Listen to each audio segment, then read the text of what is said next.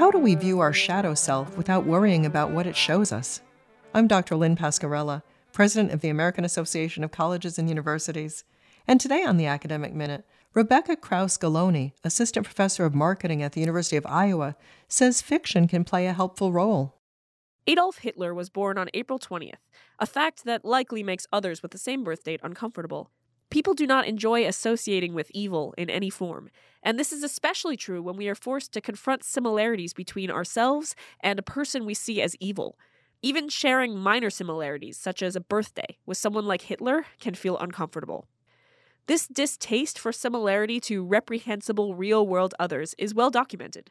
We want to distance ourselves from them because we worry these minor similarities could imply the potential for more substantial similarities. In other words, it makes us confront the troubling possibility that we could be capable of such evil ourselves. So, any parallel, no matter how small, between you and Adolf Hitler opens a can of worms about what you could do under the right circumstances, or rather, the wrong circumstances. These are implications we would rather not think about. But in my research, I find something unusual occurs in the case of fictional characters. In fiction, instead of shying away from evil that shares similarities with ourselves, we are particularly drawn to it.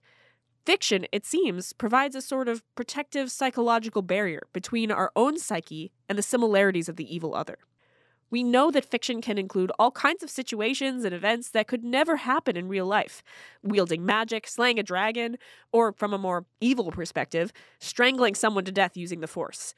The fictional nature of the story insulates us from the threat of finding any similarities to ourselves because we can acknowledge the similarity while understanding the world that led the evil characters to their misdeeds is not real. Their actions don't imply anything about how we might act in a real situation. So, if, for example, we have a voice as deep as Darth Vader's, we can revel in the similarity rather than being troubled by it. That was Rebecca Krause Galoni of the University of Iowa. You can find this, other segments, and more information about the professors at academicminute.org. Production support for the Academic Minute comes from AAC and you, advancing liberal learning and research for the public good.